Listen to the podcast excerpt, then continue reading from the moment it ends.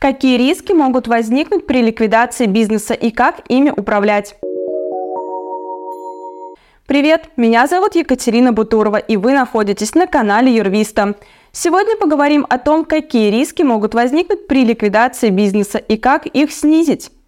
Процедура ликвидации состоит из известных этапов, и несмотря на это, далеко не всем предпринимателям удается уйти красиво и закрыть бизнес без ошибок. Расскажем про основные. Ошибка номер один. Обратиться за помощью к неопытным специалистам. Решение нанять юриста, который занимается исключительно созданием и ликвидацией юрлица, как будто правильное. Что происходит в реальности?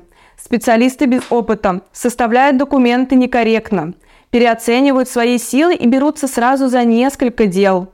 Медленно реагируют на требования контрагентов и кредиторов. Как результат, срок ликвидации растягивается.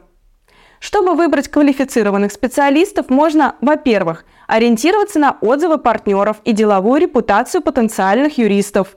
А во-вторых, оплачивать работу поэтапно. Ошибка номер два – несвоевременные расчеты с сотрудниками, налоговой и контрагентами. Если вы вовремя не погасили долги, недовольный кредитор появится на любом этапе ликвидации и поставит ее на паузу, ровно до тех пор, пока не получит свое. Поэтому следим внимательно и платим всем, кому должны. Ошибка номер три. Пришла проверка от госорганов, а вы не готовы. Даже если раньше компания вела себя тише воды, ниже травы и не привлекала внимания, при ликвидации ждем проверки. Исходя из опыта юрвисты чаще всего при ликвидации проверяют крупных налогоплательщиков и фирмы, которые зарегистрированы незадолго до ликвидации. Своим клиентам мы рекомендуем еще до начала ликвидации провести сверку с налоговой и фондом социального и пенсионного страхования. И уже имея на руках документы об отсутствии задолженности, приступаем к ликвидации. Ошибка номер четыре. Некорректно готовить документы. Ликвидация юрлица – это огромное количество документов, которые оформляются с определенными требованиями.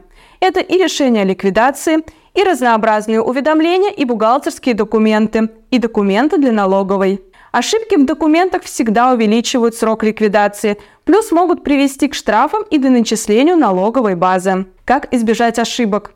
Обращаться к специалистам. Желание сэкономить и сделать все самостоятельно может обойтись намного дороже. Нужна помощь в ликвидации юридического лица?